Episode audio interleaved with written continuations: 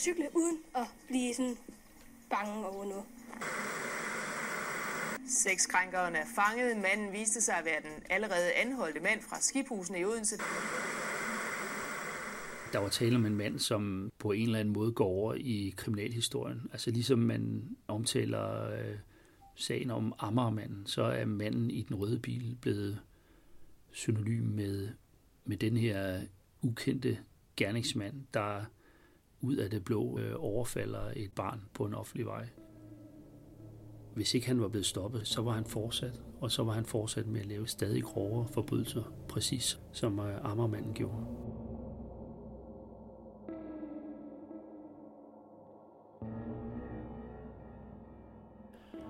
Jeg hedder Erik Thomsen, og jeg er journalist på Fyns Stifttidene og har lavet kriminalstof i rigtig, rigtig mange år. Og der er en sag, som jeg aldrig vil glemme. Det er sagen om manden i den røde bil. Han var utrolig svær at blive klog på. Og det er derfor, at, at hele historien om manden i den røde bil, det er sådan et puslespil, hvor der bare bliver lagt en enkelt brik, og en enkelt brik mere, og en brik mere. Og så faktisk først den dag, hvor at hele sagen har været rullet ud i retten, at så har man det her billede af en mand fra en helt anden verden.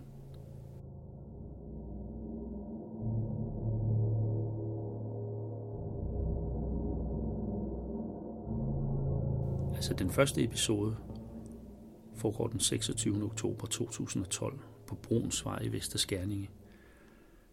Det er en 11-årig pige, som stiger skolebussen, og som den her gerningsmand han øh, løber efter ind over en mark og fanger og propper om bag sin bil og bortfører i halvanden time.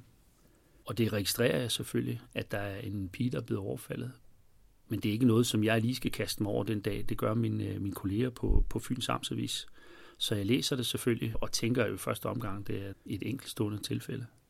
Det eneste, man får at vide, det er, at øh, der er en ukendt person i en bil, som har, øh, har bortført en pige, og der er foregået et eller andet, men hvad der er foregået, det ved vi ikke.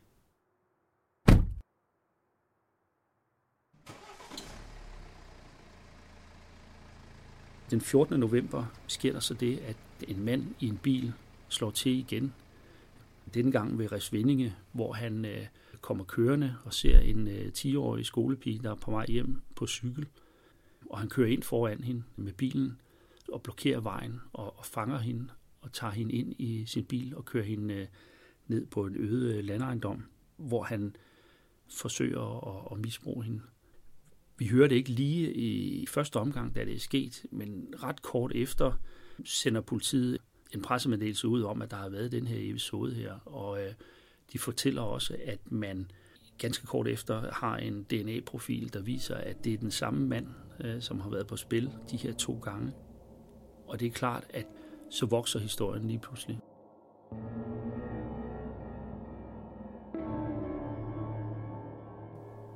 For politiet, der er han jo en, øh, bare en øh, potentiel gerningsmand med en DNA-profil.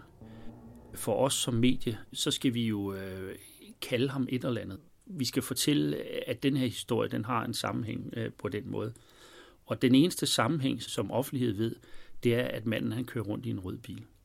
Det har begge piger forklaret, og det har politiet øh, fortalt os.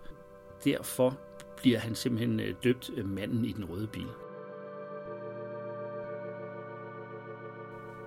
Da det gik op for offentligheden, at det var den samme gerningsmand, der havde slået til to gange, og han kørte rundt i en rød bil, så eksploderede det øh, nyhedsmæssigt, fordi at øh, pludselig øh, så man øh, røde biler overalt, og mænd i røde biler. Der kom et, et hav af historier om piger, som havde set en, øh, en mand i en rød bil, som måske øh, forsøgte at stoppe dem alle de her historier bragte vi jo videre, og det gjorde jo, at man havde indtryk af, at han kørte overalt på Fyn for at fange nye piger. Altså, det, der skete, da, da de her episoder var sket, det var, at man jo på nogle skoler fulgte børnene til og fra skole, eller forældre, der begyndte at køre deres børn i skole, og folk, der nærmest øh, lavede en vagtværn. For politiets vedkommende, der øh, prøvede de jo at undersøge, hvad var det for en bil, han kørte rundt i hvad kunne der være af, af mænd, der havde røde biler? Problemet er, at, at farven rød, det er ikke så usædvanligt. Øh, så så det, var, det var som at lede efter en, en nål i den berømte høstak. Vi får på et tidspunkt at vide, at han øh, har bundet de her børn med nogle strips. Det siger selvfølgelig noget om, hvor alvorlig forbrydelse han har udført. Men omvendt er det jo enormt svært at gå videre med, fordi sådan nogle plastikstrips, som man bruger til at spænde kabler sammen med, dem kan man jo købe i et hvert byggemarked. Og vi brugte rigtig lang tid på at snakke om, hvad han var for et menneske, og vi kom aldrig nogensinde i nærheden af, hvad han var for en. Godt en uge efter den sekskrænker måske igen var på spil på Sydfyn, er politiet stadig uden et afgørende spor. Men politiet tror, at flere kender manden. Den 1. juli, hen på aftenen, kommer der et øh, alarmopkald, fordi der er nogen, der ser, at, øh, at det brænder i en øh, lejlighed på første sal. En lille ejendom i noget, der hedder Skibhusene, som ligger næsten lige ved siden af Fynsværket. Og der er jo ingen, der aner, hvad det er, at øh, den her brand den skal afsløre. Da de her brandfolk de kommer, kommer frem til stedet, der øh, løber de op mod den her første sals lejlighed. Men der er den beboer, der er deroppe, han vil ikke lukke dem ind. Og det undrer de jo så over. Politiet kommer så til stede og, øh, og ender jo så med at slå døren ind. Da de kommer ind, kan de se, at øh, jamen, der er ikke rigtig nogen større brand. Der har været brand i nogle kemikalier, der har givet en pokkers masse røg i lejligheden. Men det, som øh, de to betjente der i hvert fald kan se, som er kørt ud, det er, at øh, der ligger en masse våben, og der ligger noget, som kunne ligne nogle hjemmelavede bomber. Fra bare har været en almindelig brand i en, øh, en lejlighed, så bliver det lige pludselig til en historie om kemikalier og, og sprængfar og, og risiko for, at det, det, er, en, det er sådan eksplosionsagtigt, at, der, kan, at der, der er noget, der kan, at det hele kan ryge i luften. Næste dag, der bliver der annonceret, at der bliver lavet et grundlovsforhør i byretten i Odense.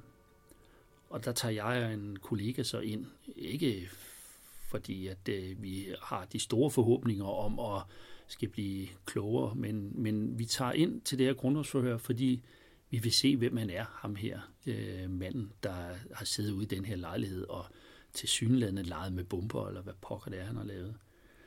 Så vi sidder her på, på første række, øh, som de eneste pressefolk. Og så går døren op, og han kommer ind fra en dør, der er øh, bag os.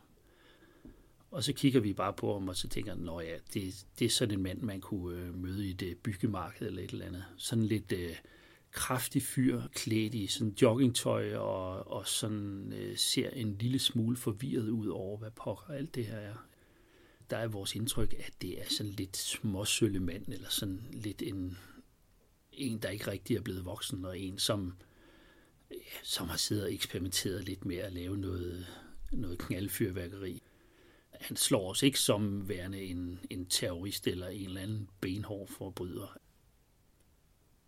vi får så øh, læst sigtelsen op, og det er jo noget med, at han øh, har eksperimenteret med at lave hjemmelavede bomber, og man har fundet noget ammunition derude, og man har fundet nogle, nogle våben og sådan noget. Og så bliver vi bedt om at forlade øh, retslokalet, fordi man vil, man vil lukke dørene af hensyn til efterforskningen. Og det protesterer vi imod, men det hjælper ikke rigtigt. Og så ser vi, får vi et sidste glimt af ham, og så, så går vi ud af døren, og så har vi så øh, fået lidt flere oplysninger, fordi vi ved nu, hvad det er, politiet har fundet derinde, øh, tror vi. For de har jo så fundet øh, noget, der, der er endnu værre.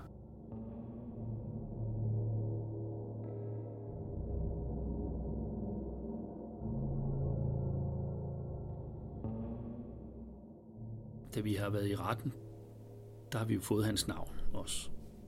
Vi ved, at han hedder Nisbækker Hansen, men så ved vi ikke så voldsomt meget mere vi prøver så at køre ud i området, og så prøver at snakke med folk, om de kender den her mand. Og de gør det ikke rigtigt. Han er en, der har holdt så meget for sig selv. Han har boet i en øh, første sælslejlighed i sådan et hus, øh, hvor hans far har boet i stueetagen. Og vi prøver at tale med folk derude. Vi prøver blandt andet også at tale med hans far, men han vil bestemt ikke tale med os vi får fornemmelsen af, at han heller ikke har haft så meget med sin bror at gøre. Det er ikke sådan, at de virker som om, at de har været meget til det. Altså i det hele taget vil jeg sige, at det indtryk, vi får af ham derude, det er, at han har været sådan lidt en enspænder. da vi ligesom har skrevet det, og han er blevet varetægtsfængslet, så er det ligesom, at nå, det var så det. Både mig og min kollega, som, øh, som har dækket den her sag, vi, øh, vi står for at skal gå på ferie om fredagen. Jeg sad i kantinen og var ved at spise, da der øh, kommer en fra redaktionen løbende op med en pressemeddelelse om, at nu har de altså fundet ham, at, øh, at der er et DNA-match, og at de har fundet manden i en rød bil. Og der kan jeg huske, at øh, der smed jeg bare det, jeg havde i hånden, og så, så løb jeg bare ned til redaktionen, og så øh, kunne jeg mærke, hvordan hjertet bare hamrede i, i kroppen. Og politiet fortæller også, at man har øh, forelagt det for ham, øh, Nis Bikker Hansen, og han har erkendt, at det er rent faktisk ham, der har øh, overfaldet de her to piger. Der vender verden bare på hovedet. På den ene side var det jo helt vildt fantastisk, at politiet nu havde fået opklaret den her sag. På den anden side var det også helt vildt skræmmende, at det var en mand, der boede så tæt på en selv. Altså, jeg har selv to mindreårige piger, og, og pludselig var han ikke bare noget, der var fjernt øh, væk fra en. Pludselig var han en mand, der potentielt set øh, måske kunne have overfaldet en af mine piger, fordi han kunne lige så godt være kørt den ene vej som den anden. Den her historie, det var bare øh, en af de største kriminalhistorier, som vi har stået med i mange år, så derfor var det klart, at det var, det var bare en sag, vi bare skulle rykke på.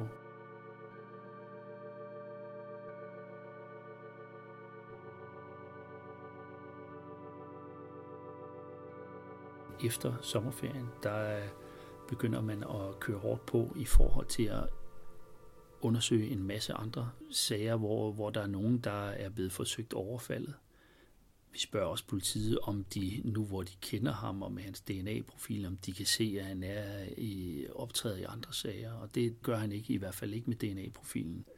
Og den udvikler sig jo igen, da vi øh, på et tidspunkt får at vide, at han rent faktisk har forsøgt at overfalde en øh, kvindelige sygeplejestuderende på Hjalsevej i Odense nogle dage inden den første overfald på en af de små piger.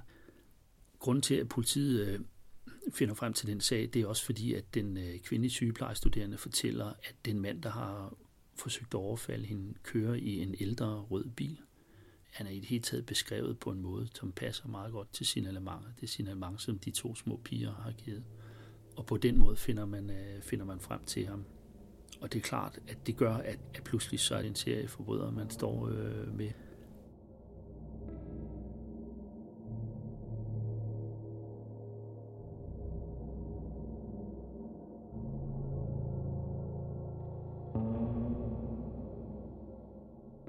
noget tid før retssagen begynder, der øh, beder vi om at få agtindsigt i det anklageskrift.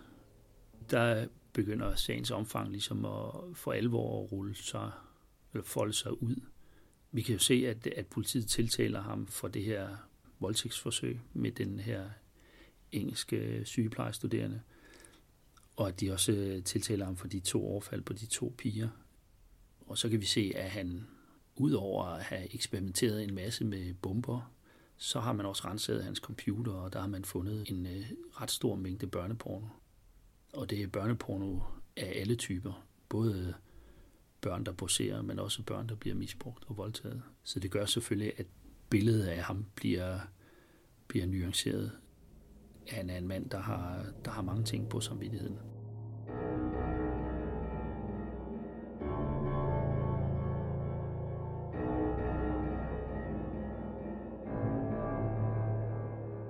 Da retssagen begynder i november i byretten i Odense, er der sorte folk. Hele retssalen er, er fyldt op. Jeg sad på første række. Jeg tror, jeg har siddet måske 10 meter fra ham. Og vi var øh, to afsted til at dække sagen. Og vi var jo klar til at sende historie ud så hurtigt, som der måtte være noget nyt. Da døren går op, og, og manden han bliver ført ind, der er der bumstille man kan se, at, at alles øjne de retter sig bare mod ham her, og han kigger ned i gulvet og, og går over og sætter sig ved siden af, af sin forsvar. Og han prøver at, at kigge væk fra de her tilhørerrækker, hvor der jo bare sidder folk, der vil prøve at se, om de kan, de kan kigge ham i øjnene, eller kan se, hvad han er for en mand. Og så begynder retssagen jo ved, at øh, anklageren læser anklageskriftet op. Men så begynder anklageren bagefter også og fortælle om, hvordan sagen er planlagt. Og der fortæller hun, at noget af det, som man vil føre under retssagen, det er en øh, hel serie dagbogsnotater, som ham her, Nis Becker Hansen, han har gjort sig. Og det var notater, som satte ham i et helt nyt lys.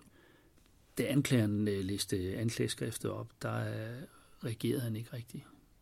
Ligesom i byretten, der virkede han måske lidt forvirret, måske lidt, lidt forknyt, forstået på den måde, at, at han sad der helt alene med sin forsvar, og han havde egentlig allermest lyst til, tror jeg, at krybe ned under disken og, og gemme sig. I hvert fald så prøvede han ikke på noget tidspunkt at kigge ned mod os, der sad på tilhørpladserne. Han kiggede snarere væk. Det, der gjorde, at sagen blev langt mere alvorlig, det var, at, øh, at manden viste sig at have kunnet have haft meget mere på samvittigheden.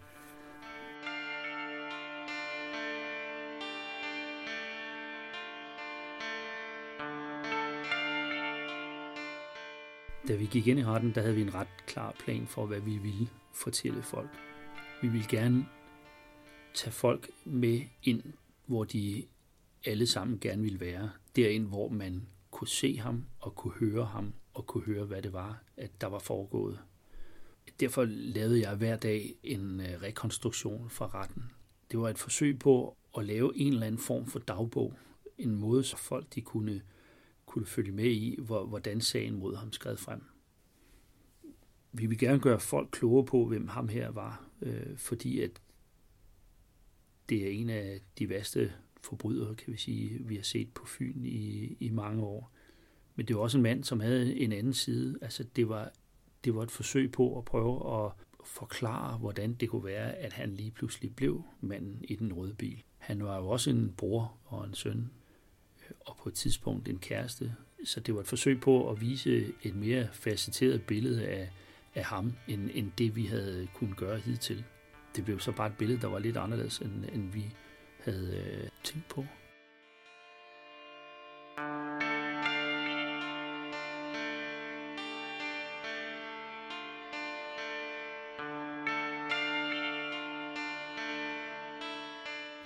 Det var sådan, at han øh, når han havde været ude, øh, betroede sig til sin computer og skrev sine inderste tanker ned. Og jeg vil sige, det er første gang, at jeg har oplevet en forbryder skrive sine tanker ned imellem de forbrydelser, han har begået. Og det var noget af det, der, der slog mig allermest. Det var de her tanker, som han øh, luftede i fuld offentlighed. Da han havde overfaldet den første pige, der kørte han hjem og satte sig til øh, computeren og skrev øh, en øh, besked på engelsk om, at nu var han pædofil, og han elskede det. Og det vil jeg sige, det, det ramte tilhørende som et slag i mellemgulvet. Og det gjorde også, at det han sagde i retten under afhøringen om, at han ville ikke gøre de her børn for træd, og han ville, ikke, han ville egentlig ikke rigtig noget med dem osv., at det stod i skærende kontrast til hans egne tanker. Og det er virkelig det, der var allerværst. Det var hans mange tanker, og det var det, der gjorde, at man efterhånden som sagen skred frem, fik skrællet alle de her lag af fra en almindelig mand, man bare kunne møde i et byggemarked, til en mand, der led øh, til synligheden af ADHD, og som øh, samlede sin ADHD-medicin øh, sammen i puljer, så han nogle gange øh, tog den her medicin, så han kunne holde sig vågen øh, næsten hele døgn og kunne sidde og surfe efter børneporno og skrive sine mørkeste og, og, og, og mest syge tanker ned. Det var også øh, i hans dagbog, at man fandt ud af, at manden havde øh, kørt rundt og ligget på lur efter flere piger – at han havde øh, holdt på en parkeringsplads ved Rosengårdscenteret og set, om ikke der kom en pige forbi, men måtte give op, fordi der så også kom en dreng øh, kørende. Og så det var alle de her øh, tanker, han, han gjorde, som der gjorde, at, at, at sagen den bare udviklede sig og bare blev voldsommere og voldsommere.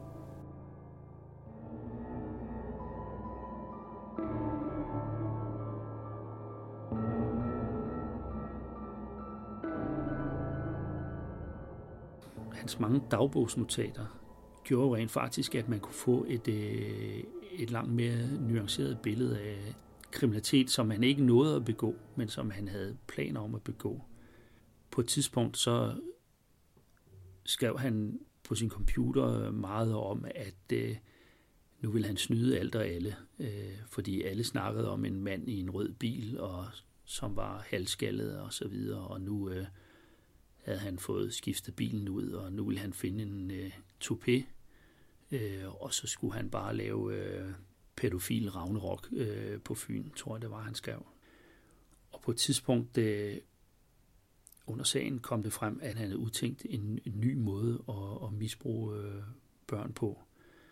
Det var ved at øh, lege en øh, garage i Schaksgade og omdanne den til øh, hans egen øh, fritselkælder, som han direkte skrev det, øh, med reference til, dem, til den her østriske mand, som øh, holdt sin datter fanget i en kælder i, i overvis, hvor han misbrugte hende.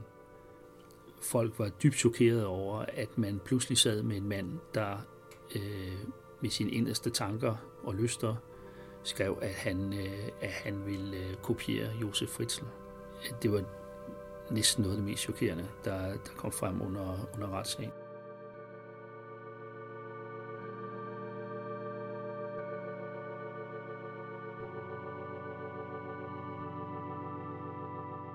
Det billede, vi, der efterhånden tegnede sig af ham, det var et billede af en mand, som faktisk egentlig var rimelig intelligent, var ret god i skolen, men som kom skævt ind på, øh, på livet ved at starte med at ryge hash. Og hvor nedturen gik i gang, da hans familie blev brudt op, fordi forældrene blev skilt, og han flyttede til Voldsmose med sin mor.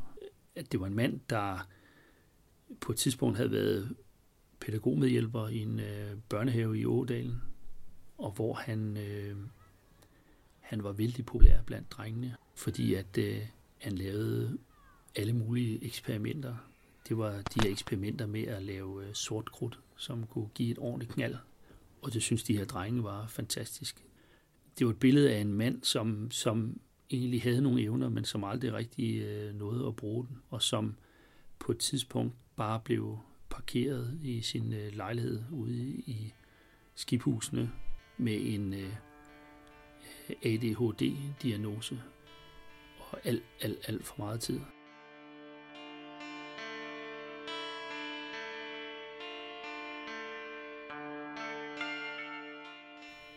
Da han skulle i retten, der blev han mentalt undersøgt. På baggrund af den mentale undersøgelse, der fandt øh, retspsykiaterne frem til, at, øh, at han i hvert fald var så farlig for sine omgivelser, så hvis han blev dømt, så skulle han idømmes forvaring. Det vil altså sige øh, fængsel på ubestemt tid, indtil at man en dag ikke længere er farlig for sine omgivelser.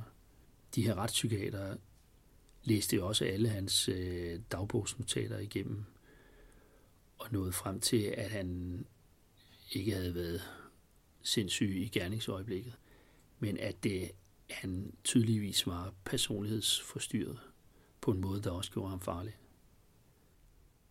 Den dag dommen faldt, og han blev idømt en forvaringsstraf, det var jo sådan en dag, hvor vi havde snakket og diskuteret frem og tilbage om, kan vide, hvad han nu får i straf. Og vi var egentlig ret overbeviste om øh, alle sammen, de pressefolk, der var der, at det nok ville ende som det gjorde. Men det var en mærkelig dag, fordi at det pludselig var et punktum for en sag, som vi havde skrevet rigtig meget om. Nu var det slut. Han blev ført ned i en, en mørk øh, bil, og så blev han kørt øh, tilbage til arresthuset, og så var, så var manden i den røde bil pludselig væk.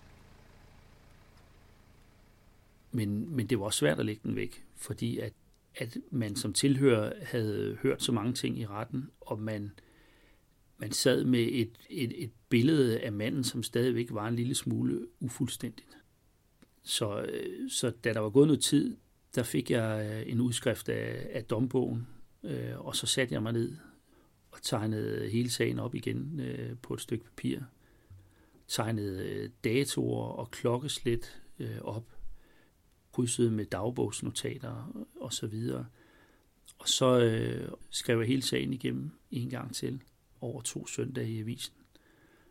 Og det, det gjorde, det var, at det gav et, et nuanceret billede af, hvem han var, og hvordan, hvordan sagen egentlig eskalerede. Hvordan han startede i det små med et overfald på Hjaltevej på en øh, engelsk sygeplejestuderende, og hvordan han endte med at være en mand, der blev mere og mere forskruet, og som øh, til sidst øh, havde endt med at bortføre en pige og misbruge hende i en garage, hvis ikke han var blevet stoppet.